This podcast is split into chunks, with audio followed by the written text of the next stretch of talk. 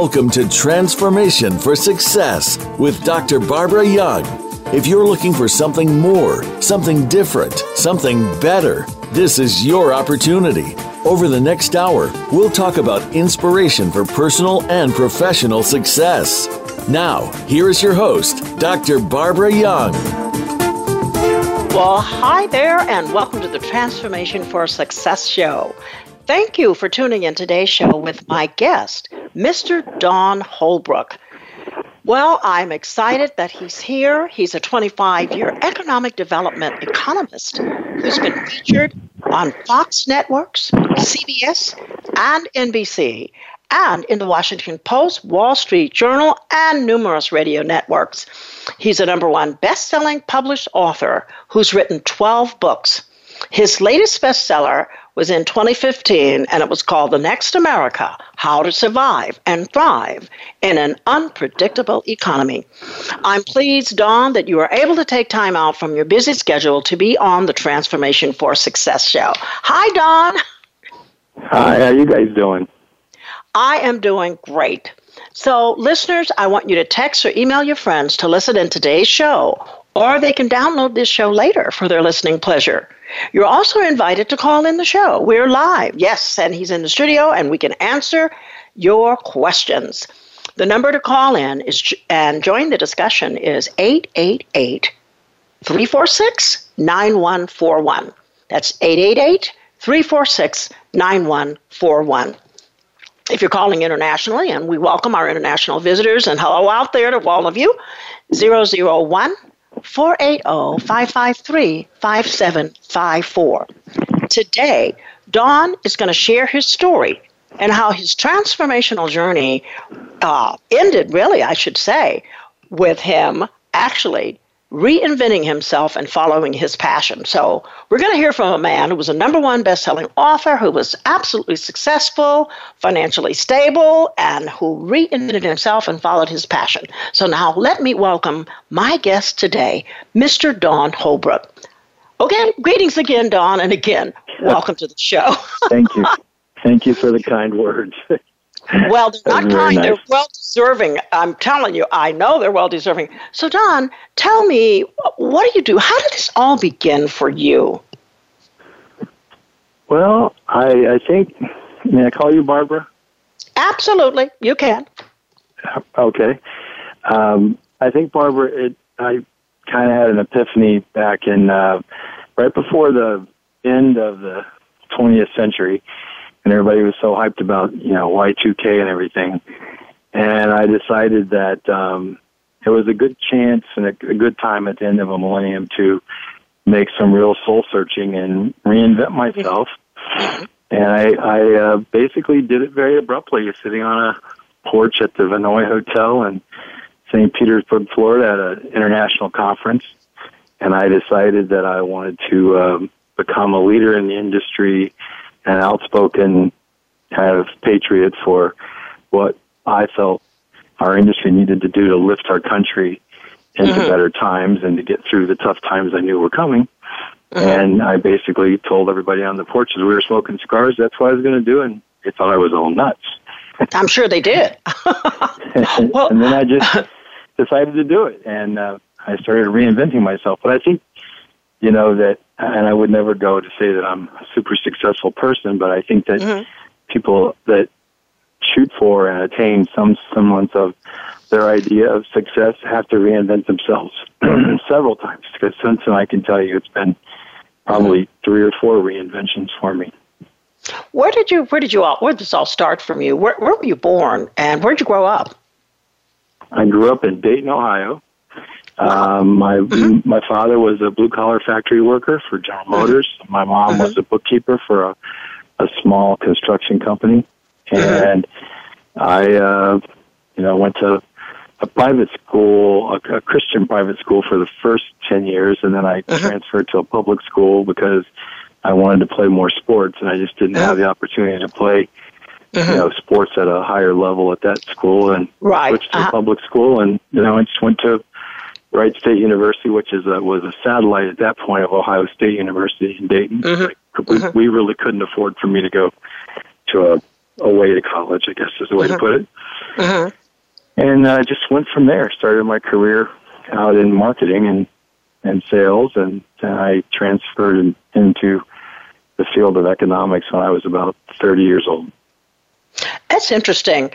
Uh, when, when you were growing up, one of the things I'm intrigued about now, you, you went from a, a Christian school to a public school because you wanted to play, uh, you know, sports. was that a difficult transition for you? Because you know, ten years in a Christian school is pretty, you know, pretty con- disciplined, and then you're going to public school. Was that uh, a major change for you? Oh, huge. Um, it was, you know, I still have all my lifelong friends from my private school. We're mm-hmm. still really close, and I have mm-hmm. a few really dear close friends from the public school. But I mean, I went from a total school of, I think our entire upper school, the high school, was 400 kids total. Mm-hmm. My graduating class in the public school was 789. Just my wow. Class. Yeah, yeah. So I really felt lost amongst the, mm-hmm. you know, all the people there. And I remember the day I showed up for football, there were so many people on the football field trying out. I'd never seen so many athletes, and I was telling my son's girlfriend about this the other day. I said, I've never seen so many athletes on one field in my life. And I realized that, you know, they're only going to keep like 50 of them. Wow. So probably several hundred there. I can't imagine. Well, you know, the reason why I asked that question because 10 years in a Christian school gives you uh, really what I would say a solid, you know, sort of a rock solid foundation. And then going to public school, then uh, you later went on to this university. When did you when did you feel uh, start feeling like you really were someone that would be good in marketing and sales? Because that's interesting. And then you segued into economics. So, because marketing and sales are really different from economics. yeah, so you're right. I, I guess I was like most 20, early 20 year olds. I felt entitled that I should just be a marketing mm-hmm. guru because I graduated from college and you know mm-hmm. that's what my parents said you could do if you went to college is that you could do mm-hmm. anything so mm-hmm. i grew up a baby boomer and you know they told us that we could do anything of course now the boomers have been probably the most maligned and mistreated group of individuals as a class coming through the system of, of anybody because they just right. basically right. got their future right. cheated away from them. But I think most yeah. boomers grew up believing mm-hmm. they could do anything, and of course mm-hmm. you feel a little entitled, and then you crash into the real world, and they tell you you got no experience, you got mm-hmm. no business trying to be a marketing person, and they mm-hmm. start you in sales. And it was a real eye opener, and I felt pretty uh, disgruntled. And I didn't go to a big time school, so I didn't have any big, you know, alumni group mm-hmm. or powerful friends behind me. Or my mm-hmm. parents were both what I would consider to be blue collar. Mm-hmm. So we didn't have connections. I had to make all my connections. Mm-hmm. That's why I mm-hmm. explained to my son that this has been about a lifetime of building connections that right. didn't happen right. overnight. Well, and one of the things too um, you, are absolutely right, and and I don't care what genre or what area you come from. It really does get work down. I mean, breakdowns breaks down to relationships and the kind of connections you do make with people. Um, now, when when you were in sales and marketing, what intrigued you about economics, particularly? Well, I, told my mom this answer. She asked me this question. She said, why would you want to be an economist? I mean, it's it seems like a very boring job, and you're very charismatic, and you know, why would you want to be an economist? And I said, well, mom, no offense, but when I look at our child, my childhood, you guys were really good to me, but we never really had a lot of money. And I figured if I studied money, maybe I might understand it better and I might have more of it. That's a very good answer. she laughed. She laughed so hard that she said, "Now I could see you doing it for that reason." I said, Absolutely, Mom. If I don't study how money's made and how people uh, perceive it and mm-hmm. how people, you know, uh, invest themselves personally into the making of money and the investing of money and the use of right. money, how in the world am I ever going to have any? Because we don't have any. Good answer. How were you able, Don, to use that knowledge, the knowledge you gained uh, in economics? And, and I'm intrigued because I took some classes in it and I was very intrigued myself. The, the thing is, how did you translate that into a living, or did you translate that into a living? And I know you wrote this this book, and we're going to talk about that a little later. But how did you, uh, after you know going into economics, translate that for people to make that saleable or make that marketable so people can understand how we make money, the use of it? Well, it comes back to networking again, Barbara. I um, mm-hmm. I met my wife when I was 30, um, and literally the day after my birthday, I think I might have met her on my birthday, but mm-hmm. but we dated on the first date the day after my birthday, and I met her in Minneapolis, Minnesota, and I was up there teaching a class to people how to sell an intangible product, mm-hmm. and and we ended up falling in love. Her her aunt and her mom, her mom worked for the city. Her aunt was a county commissioner and former city council member in Minneapolis, and then mm-hmm. um, Hennepin County. So her aunt was a very powerful political woman and very judgmental. Um, I loved her to death. We got to know each other really well, but she was very judgmental, especially when you're dating her her niece. and she loves like a daughter. And uh-huh. she told me, she said, "So you've got this degree in a master's degree now in economics and business, and what are you doing with it?" And I said, "Well, I don't know. I'm trying to figure out what I'm going to do." Mm-hmm. And she said, "Well, you should go into economic development to help communities create jobs, and use your economic knowledge and your charisma to help draw people to the community and do deals mm-hmm. where they can invest in the community, convince them to mm-hmm. invest in the community, and then create jobs for your fellow Americans and for your for people that need the jobs. Mm-hmm. And then you have a purpose to your seeking prosperity and your mm-hmm. knowledge of money. And I said, that sounds good, but I have no experience at it. She goes, well, I might be able to help you get a really low level beginning job. So they thrust me into a brand new organization that had no previous history of doing any of this.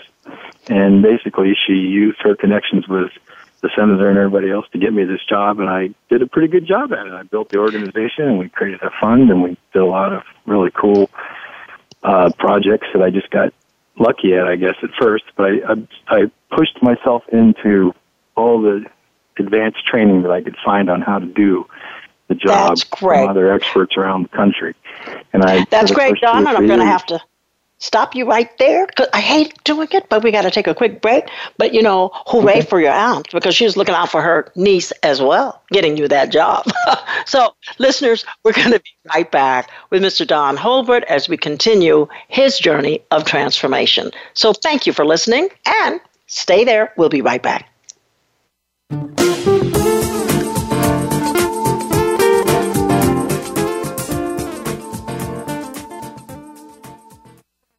Follow us on Twitter for more great ideas at Voice America Empowerment. Can you think of anybody who does not want a better life and to be a better person? Think about that for a second. Almost everyone wants to be better, but how does one go about doing that?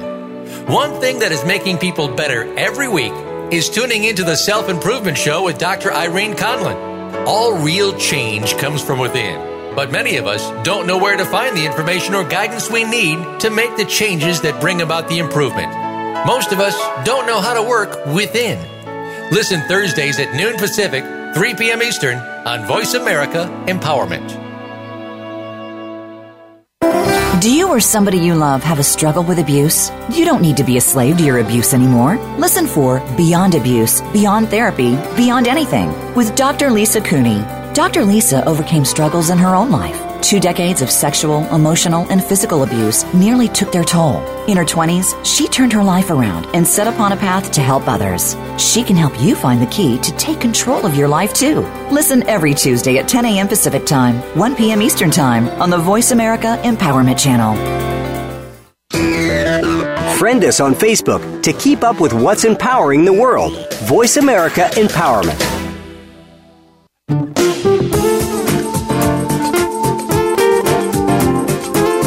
This is Transformation for Success. To reach Dr. Barbara Young or today's guest, please call into the program at 1 888 346 9141. That's 1 888 346 9141. You may also send an email to info at transformationforsuccess.com. Now, back to this week's program.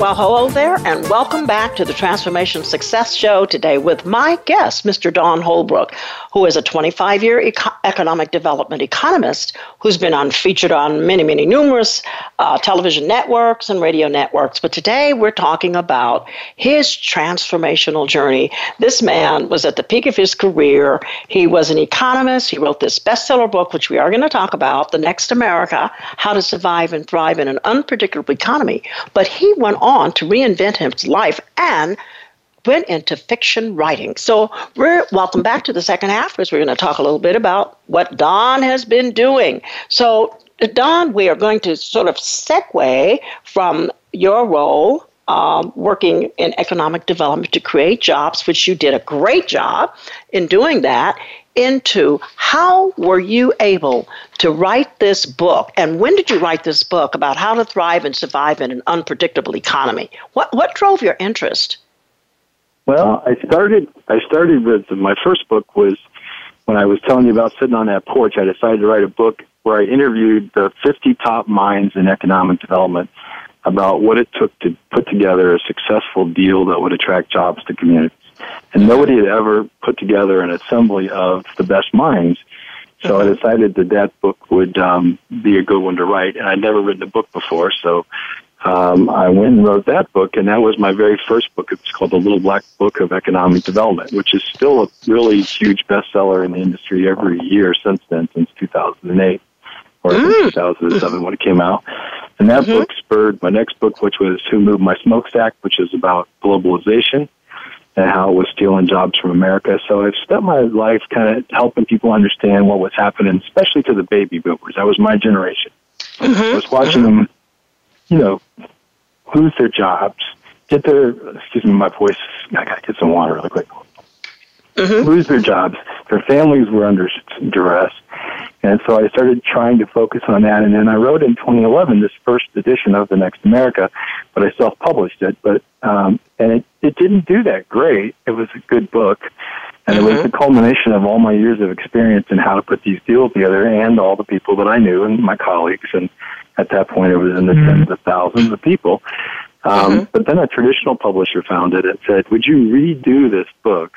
And mm-hmm. started again in 2014 and republished it with us. And I that was the, probably the best decision I made because that transition to a traditional published book put the mm-hmm. full weight of a real publishing house behind it.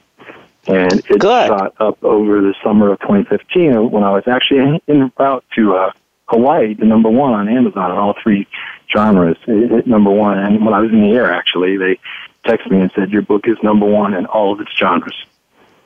So that it, they were really proud of that. And that, would you have that ever really catapulted thought, that book. Would you have ever thought that would have happened to Don Holbrook, this young man from Dayton, Ohio? No. and so no. tell tell the uh, listeners out there a little bit and, about the book how to thrive how to survive and thrive in an unpredictable economy and where are we today is this book still relatable today what are your thoughts on that it seems to be having a resurgence because the publisher just called and asked me to speak at a conference here in San mm-hmm. Diego sometime in the next few months. And um, because of the Trump presidency winning, which I actually kind of call in this book, that Americans are set up with politics as usual, and they want to throw out all the incumbents, um, and they want people who are not politicians to run the government because they don't trust government anymore, which especially baby boomers, they're very mad in the loss of, well, you know, 50% of baby boomers are economically unstable today. Mm-hmm. And that's a shame. You know, they're not inheriting their parents' world. They're they're inheriting a very bizarre, scary world to them. So they started a research into this book, and it started selling another huge. You know, it made another big move in April. And I think if you look at the reviews on Amazon and Goodreads and stuff, it started getting a ton more reviews because people were saying, "Hey, this guy called this whole. He didn't call Donald Trump. He called." that type of systemic change that Americans were going to do this. And I said, well, I'm a behavioral scientist. I study people and why they do what they do, and baby boomers are fed up and scared. So they're going to start, they still have the votes. They're going to throw people out. And they will continue so, to do that. So, what, what uh, have you thought about when we talk about people surviving and thriving? We, how?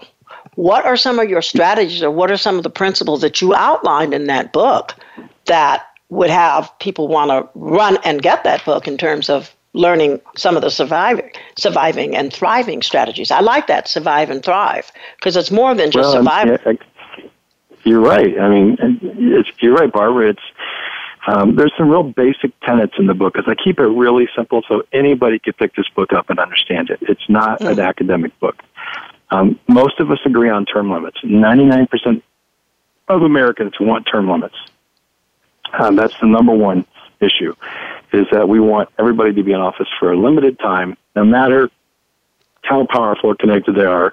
We need change. Mm-hmm. We need fresh minds. We need people who are not there to make a.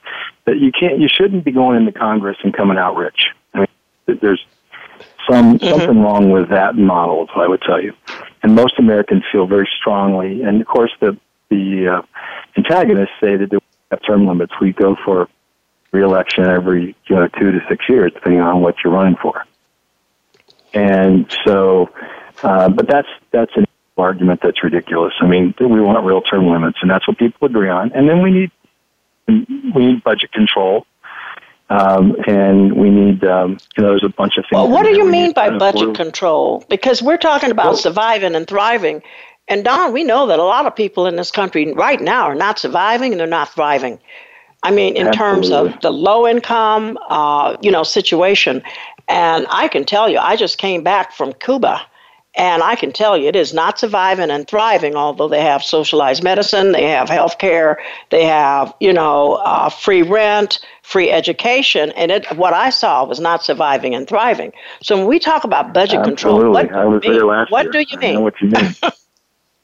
so, well, that's so a good example of when I say that we need an, a, a realistic budget. Um, we need accountability in the budget, and we need a tax system that actually uh, is fair and does what it's supposed to do, which is to lift people out of poverty, to empower them to get ahead and change, and to take care of people who really truly are disabled and injured at work or from infirmities and disease. I mean, we need a mm-hmm. basic universal package that does cover that. So I'm a big proponent that we do need affordable health care. Um, mm-hmm. uh, and uh, and so I try not to yes, get political, but I'll give you I'll give you an example. I went to the DMV with my mm-hmm. oldest son when he got his driver's license, and there was a lady outside that was obviously anti-Obamacare, and and she was pounding on everybody about how bad Obamacare was. And I thought I saw it as a teaching moment for my oldest son, and I walked up to her and I said, "So, what would you do?" And she said, "What?" I said, "Well, I see you're against Obamacare." I said, "So let me let me ask you what's what's your solution? So if we do away with Obamacare, what what should we do in place of it? She said, "Well, I don't know, but we'll think of something." I said, "Well, when you think of something, why don't you advocate that?" So my my mm-hmm. answer to your question about the book is this: If you don't know what we need and why we need it and what the change should be, don't advocate. That's advocate true. from a base of knowledge. So right. my book goes through these 10 basic things that I think would truly make America great again, to use one of Trump's slogans. Mm-hmm. Also, I'm not telling you that Trump is. Right. but but I, I thought about it. redoing the book and saying, how do we really make America great again? Yes. And I'm just going to go back and go with these 10 points. Uh, I like the one liner. You do have to know what like you're advocating for. not cutting you off. I just wrote it down. Advocate on the base of knowledge. Love it. yeah. Yeah. I mean, on when the people say that they knowledge. stand for something, you know what I ask them for? Why? And why is it better than what we have? I'm not telling you that I'm for Obamacare, but if you're going to tell me to get rid of at least a movement towards the right direction, tell me what you're going to do to make it better and why I should abolish, you know, something that was put in place because we didn't have universal health care that would accept people that had pre-existing conditions. Let's talk about that's the basis of it. So tell me what you're going to do that we're going to move to that's better. When you can't tell me, then I think you're an idiot. I'm not going to maybe say that, but I'm not no. going to take you serious because you can't advocate from a position of knowledge. And that's the what? Republican Party's problem right now. I mean, you watch it in Congress and the argument right now, Barbara. They don't know what they're actually going to go to, and they've actually admitted it. it's true. And that's the problem. It's true. And it is a challenge. I don't like the word problem, but yes, it is a challenge. But Don, tell me, uh, you know, from your perspective as an economist because one of the things, and I, am going back to some Christian principles here, when we talk about um, what's happening and lifting people out of poverty and having budget control and having accountability of our political uh, you know, appointees with term limits, which I do agree, because you do need fresh minds. You do need people who have a servant heart, servant attitude. Um, but but one of the things is how do we, in terms of lifting people out of poverty, it's almost like having to change a mindset. It is. How do we deal with changing a mindset? And I, I ask that question maybe rhetorically because a lot of people are not reading anymore. There are not going to be a lot of people that are going to run out and rush and get your book and read because they want bigger print, they want shorter verse, they want quick. Maybe the baby boomers still will read your book, but there are there are a coming generation that they want fast stuff. Everything's about fast food, fast this, social media. We're not communicating. The millennials, I'm concerned about. I love them dearly, but I, I am concerned. I didn't mean, you know, but my point, my question to you is when we start talking about lifting people out of poverty, how do we change a mindset? Because well, poverty to me not, also is a mindset. Hmm? It's it's it's not it's not easy, and not everybody will. It is an individual choice. I mean, mm-hmm. if you want to be successful, nobody owes that to you. You owe it to yourself, and only you can get yourself there. And I, I decided that there was a process mm-hmm. to transform your life when you go through these transformational periods uh, and reinventions of yourself. And I started to track that I've been through three already since 2000. Okay. And, I, am in a fourth one now. As you know, I went to fiction, yes. and everybody told me you're nuts. You're number one bestseller in nonfiction. I mean, you sell a lot of books mm-hmm. in nonfiction, and you have a mm-hmm. a whole speech platform built around, um, you know, speaking, and uh, you know, I had a multi-million dollar speaking platform, mm-hmm. and I decided to write fiction and some of it was thrust upon me, and some of it was, but it was definitely a life reinvention that I had to accept uh, in 2015. And so I decided that there was a process, and I started looking at the process of reinvention, mm-hmm. and I decided that it's an individual choice, and you mm-hmm. have to ignore all the naysayers, and you have to want that choice. You have to recognize the circle that you're in now, and I mean circle, it's where you are in life, mm-hmm. and what put you there, and then why are you why do you maybe feel the way you are is that you're stuck or whatever nobody owes you an exit from that circle it's the first thing you have to come to the conclusion of is uh, i'm not entitled um, there's no guarantee I'll be successful, even if I step out of the circle. It will definitely uh-huh. be uncomfortable, and everybody will tell me that I'm nuts, and people will uh-huh. try and give me lots of advice. And uh-huh. as you know, Barbara, from our earlier conversation, I would tell you that you don't take advice from people who haven't done it and can, can't no. prove it. You take um, advice from people no, no. who have done what you want to do and can prove it and stand behind their words, not from armchair coaches. Absolutely. So, uh, it's almost like backseat drivers. So do it. Just, go step out and do it. So, so anyway, but uh, in going through the process, it is a uh, it's a choice. It's a decision of choice where you exercise that choice. I also, in my world, I call it stepping out on faith because there are no guarantees. Yeah. And you may step out on faith and maybe you won't succeed, but you keep trying. And so did you have any of these opportunities where you did step out and it wasn't it wasn't successful? Oh, many. You fail a lot. I mean, people that are successful just are people that got up every time they got kicked down, stood back up, and said, wow, won't do that again. what am I going to do differently? How do I not get kicked in the teeth again? I need mm-hmm. to avoid that. And then you go and you fix that obstacle and you go over one obstacle at a time, one foot forward at a time. You're going to fail a bunch. You're going to get kicked in the teeth a bunch. You're going to get told that you're nuts a bunch or that you shouldn't do this or you should go get a real job or whatever people tell you. And then once you succeed, they'll all tell you they always knew you would and I was there for you the whole time. So those are just false friends and superficial friends, and you can have plenty of those too. Uh, they're not real friends. But you got to know where you're going. I, I think the first step mm-hmm. when you step out is what circle am I shooting for? What's a success? I mean, I always I was just telling this yesterday to my son's girlfriend. I said, if you don't know what your circle of success looks like, and you can't define it to me, and tell me things about it and tell me how you see yourself standing in it and what it's going to be, what's it like in, envir- in that environment, and how in the world do you know if you're on the right path to get there? That's true. Well, you, you know, I'm, I, I am wondering about, you know, the major transitions that you've had that many, and we, as you know, a woman, as a seasoned woman, I do know that major transitions come with high risk, and I know a ton of stress. So, how did yeah. you manage during the period where the outcome was yet to be determined? And what would you tell the listeners that you did you, that helped you? I kept it like I mean I, I'll I'll tell you I probably wouldn't do uh, well on the karma stuff or the conversations about you know the secret or all that kind of stuff. Not that I'm opposed to good karma or any of that kind of stuff, but mm-hmm. if I had an audience, and I've had many audiences who have asked this question: How many of you believe in positive thinking? And they all raise their hands. And how many you believe in good karma and doing things mm-hmm. like that? And they all raise their hands. And I said, well, what's it done for you? Have you, have you changed your life? I mean, are you in, are you in the spirit of success because of it? Or mm-hmm. do you just, mm-hmm. is your ego just feeding you to make you feel better? In other words, you have to have all those things, but you have to know where you're going. And I think what you have to tell yourself is, look, I'm going to stumble. I'm going to fall. I'm going to make a fool of myself several times. I'm going to, you know, learn things on the fly. I'm going to have to adapt. And I'm going to have to learn how to learn from my mistakes and get better. And if I can do that, I got a chance someday of hitting the homer.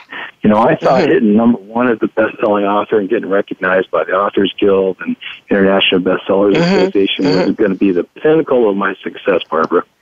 And you know, I felt pretty good about it the whole time I was in Hawaii, right? I was on I vacation bet. and I was feeling great. But I came home and I didn't make any more money because of it. I mean, I sold a few more books and things like that. I didn't get any more bookings and I mean, it didn't really have anything, but it was just a mantelpiece. I mean, I won an award and I got some recognition, but it just sits on my mantle now, and I look at it all the time. And I'm like, wow. So hitting number one in nonfiction, you know, and I I did some research, and you'll you'll find this interesting. There's a million three new books a year. Can I cut you off right there, Don? Sorry, we got to take a quick break. We're going to come okay. back, and I want to hear about that experience for you. So, listeners, stay tuned. We're going to be right back with my guest today, Mr. Don Holbrook. And thank you for listening. We'll be right back.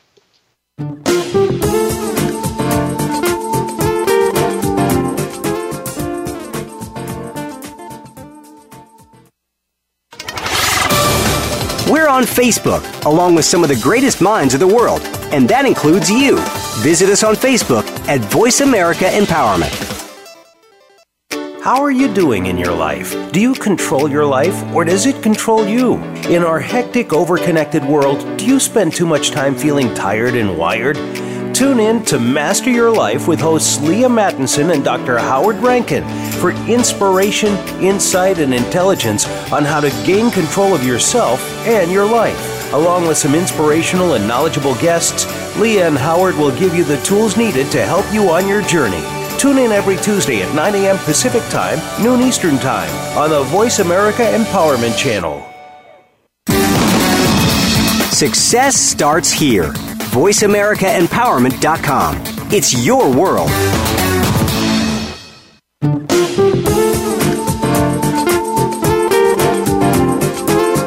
This is Transformation for Success. To reach Dr. Barbara Young or today's guest, please call into the program at 1 888 346 9141. That's 1 888 346 9141 you may also send an email to info at transformationforsuccess.com. Now, back to this week's program.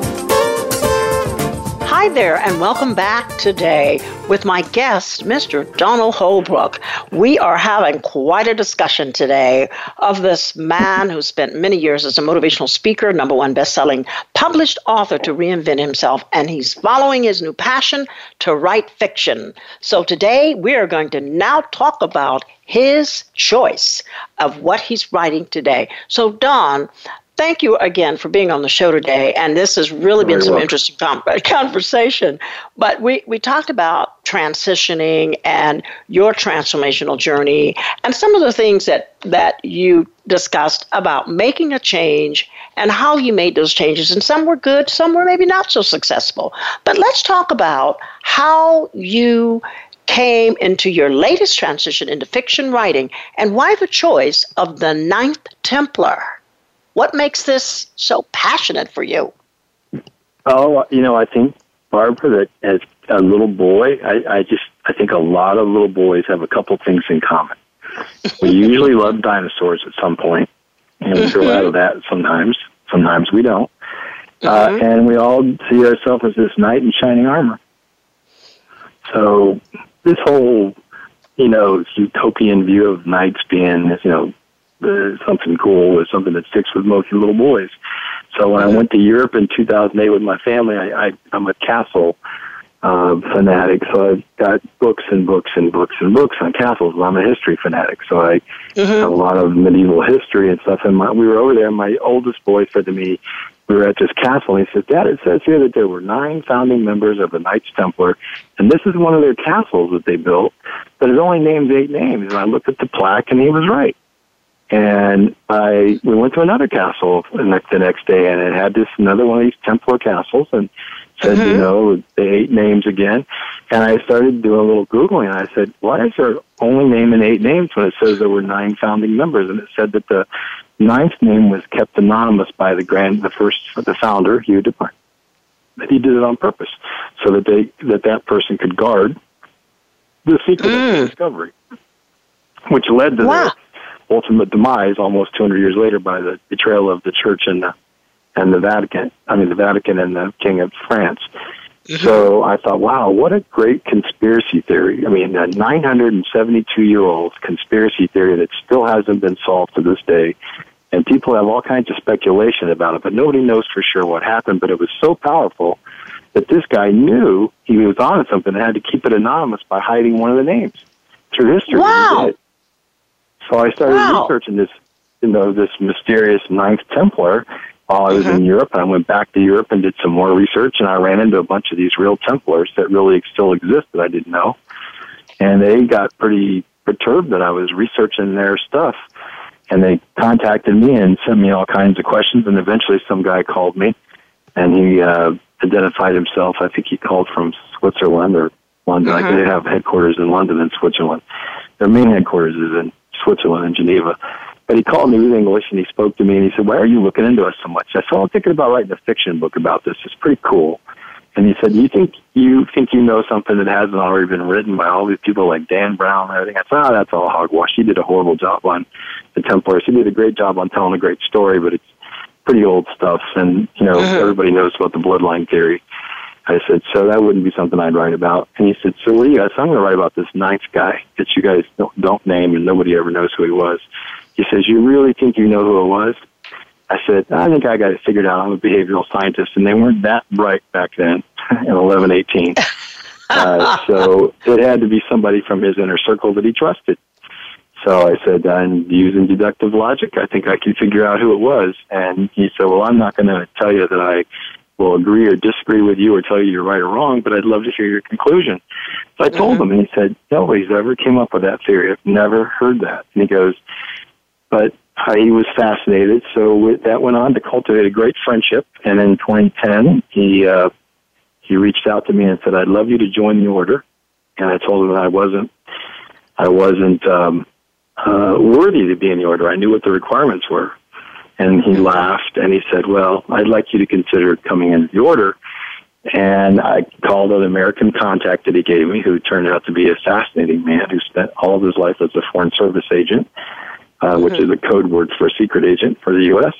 I found out later.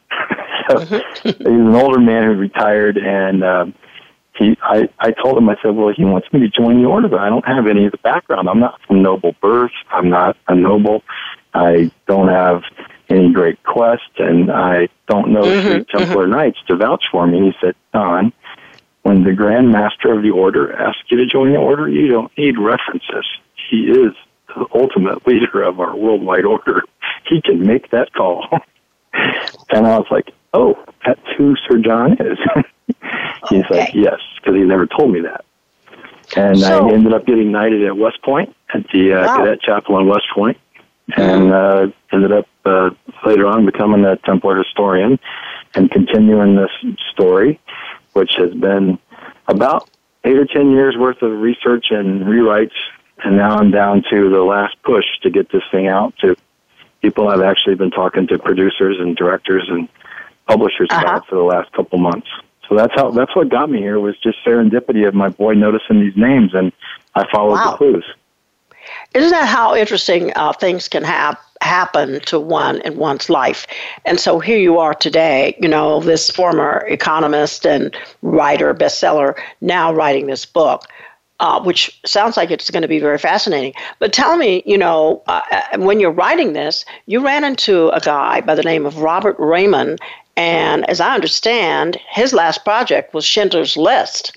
And you yeah, talk about how you came to secure him as your literary agent and manager. How did that happen? Uh, serendipity again. I was at the cigar shop having a cigar, and uh, a guy knew of him, and I didn't know anything about Mr. Raymond. Um, and we spoke on the phone through this introduction and had a, about a year. We recently just kind of parted ways about two weeks ago. Um, mm-hmm. But we had about a year you know, relationship, and he was a great guy, um, lots of vision, and he was the guy behind the Schindler's List project. And but his vision for my project, I found, was colliding with a lot of my vision. And I had to make a really hard call. And this is something that I'll tell you, you're talking about transformation. I had to make a gut call where I had to basically say to a very, very well established person in Hollywood in the publishing world that we don't fit well. And we're, we're friendly with each other. We're, we're not on mm-hmm. bad terms. Mm-hmm. And he agreed with me. He said, we don't. We just don't. He, he wants me to write a book. He wanted me to rewrite this book from a very academic standpoint. And I said, this, this is not an academic audience. Mm-hmm. This audience is a thriller audience. They want this book to be fast paced. They want it to be, I got to tell some of the secrets and stuff, but they're not going to get into classic English prose. That mm-hmm, you'll never mm-hmm. catch this audience with that. I know mm-hmm. the audience. It's a really mm-hmm. big audience. You look at Dan Brown and you look at um, one of my favorite authors, who's uh, Steve Berry, uh, who's mm. a great thriller writer. Right. Uh, and the late Vince, you know, Vince Flynn was one of my favorites. The late Vince Flynn, you know, God yes. rest him, he died at a very early age. Yeah. Uh, yeah, great writers. They don't write like that. And I said, I see myself writing more their style than I do, you know, Dan Brown. I'm not Dan Brown, but uh, Tom Keneally, who wrote Schindler's right. List. And I think you want me to be another Tom Keneally, and I can't be him. And well, you know, we both agreed that we had to mm-hmm. part ways because of that style difference. And uh, but you know, I ran since then. I made that decision two weeks ago. I, mm-hmm. The phone rang three times since then with other people saying, "I hear you're free." I mean, uh, can we have lunch tomorrow? Okay, well, I'm going to lunch tomorrow with a guy. A well, you know, I mean, so you know, great. The, the subject is so big, Barbara. What I found was the audience is humongous, uh, and you got to go back to that circle theory. You have to know where you want to be and why. And the circle for the Templars, I love the story, and I love the secrets behind it, and I love the mystery okay. that unfolds, and I love the conclusions that we come up with. But you got to love the story, but you also have to know that there's a humongous audience. I'm not telling yeah. you that I'm another Dan Brown, but he sold mm-hmm. 66 mm-hmm. million copies of that book. Mm-hmm. And it was not very well done from the Templar perspective. And the Templar well, story do you foresee that you're going to sell all these 60 million copies of this book coming out? I don't know. I don't. If I got a tenth of that, I'd be happy because it'd be way more than a nonfiction author. Remember? I, I, I mean, but my point is, is that the market is so huge for this, and he proved it. I mean, Dan Brown proved it, mm-hmm. and his mm-hmm. book, The Da Vinci Code, is a great story. It isn't done well by a Templar perspective, and they would all say that. But it's a great story of this holy grail that everybody's been looking for for a long time. So my story, you don't really realize it, but it's a grail story. It's just the Knights Templar is protecting the Grail, allegedly, that yeah. exists, right. that people have sought forever. And people have to go on this journey to figure out what is the Grail and what does it mean to humanity and what happens if we fail. What if our hero fails, you know, to mm-hmm. protect mm-hmm. it and find it because it's lost right now. And what if the the evil and the you know the dark side wins? What happens to humanity? Because there has to be a climax that affects well, us all. Well, you know, in the manufacturer's it. manual, it does share with us what the end will be. So I don't think there's a yeah. mystery about what will happen to mankind if we believe in the manufacturer's manual, which I call the Holy Bible. So, oh, but I am right, excited for you that you have found something that really taps into I can hear your enthusiasm, I can hear how excited you are about this book, The Ninth Templar. And I want to wish you all the success, Don, in your new journey because you transitioned, uh, you said three times on this journey. And this is the next major transition in your life. And I really, really want to thank you for sharing that. One, I want to ask, you know, when you, if you had to tell an audience about publishing or writing a book, maybe um, becoming a bestseller, what would you tell them? from well? You know, it's a process. I was at a mm-hmm. writers club meeting on Sunday in Vegas, mm-hmm. and the guy that is a very respected friend of mine disagrees with me. He said that you have to be a traditionally published author to be successful, and I think that that's very, very helpful. And I won't mm-hmm. tell you that it didn't lead to some of my success, but I sold a lot of books as a um, independent um, mm-hmm. author as well. You know, and, and that and so what you have to have is a, a, you have to invest in yourself and you have to invest wisely and you have to use the different business approaches that will be most successful to help get your book in front of the most people. You have to use the social media platforms, which I know you're really well aware of. Mm-hmm. You have to promote constantly. Uh, and if people criticize you for it, tell them, that, here, I'll give you some bills. You want to pay them? Mm-hmm. Because books pay my bills. So I can't go to dinner with you. I have to sell some books. I mean, you got to be candid with people, but you know, there's a process to it, and then you have to, mm-hmm. you know, you have to um, understand what niche you should be in when you're writing your mm-hmm. book. Where should it be mm-hmm. to have the most? You don't want to compete against Dan Brown; he'll, he'll kick no. your butt. Mm-hmm. I mean, you mm-hmm. know, so you got to pick a niche that makes sense for your book, where you have an mm-hmm. opportunity to not be up against, you know, Dan Brown or um, Steve Berry or any of these big thriller writers in my case, or at mm-hmm. least where I have a chance to be in a niche that they're not in specifically, that's not their strongest niche. And then market yourself in that niche. Mm-hmm. And you got to spend money on yourself. Even when you're a traditionally published author, you have to invest in your own promotion. Yes, you do. Uh, and if you're afraid yes, to do, do that, then nobody else is going to do it either.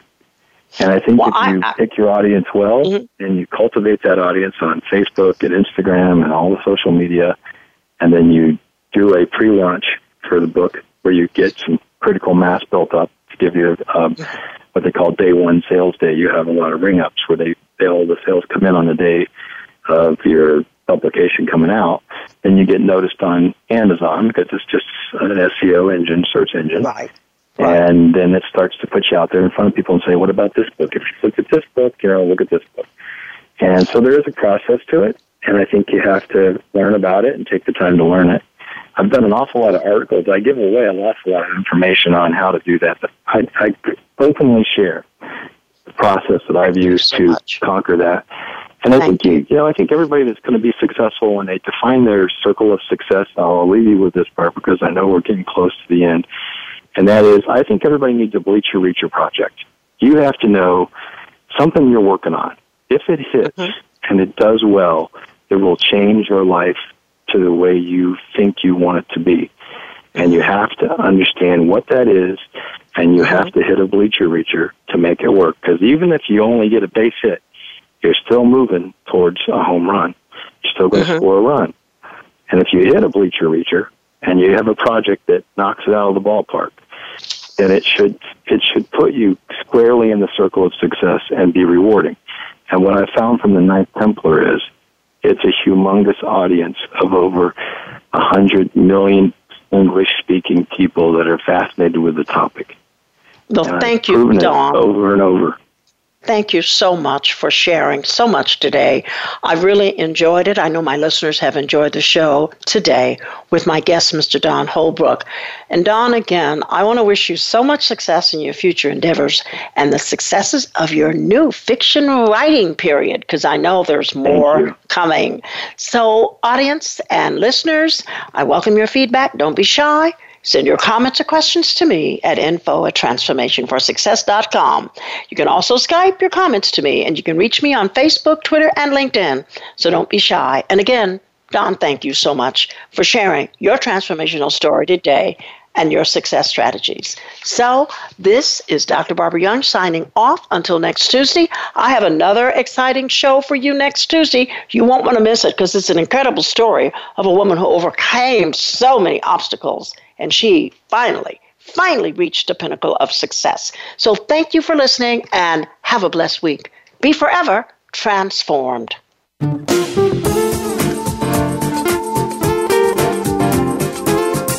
We appreciate you joining us for Transformation for Success. Please join your host, Dr. Barbara Young, again next Tuesday at 3 p.m. Eastern Time. That's 12 noon Pacific Time on the Voice America Empowerment Channel.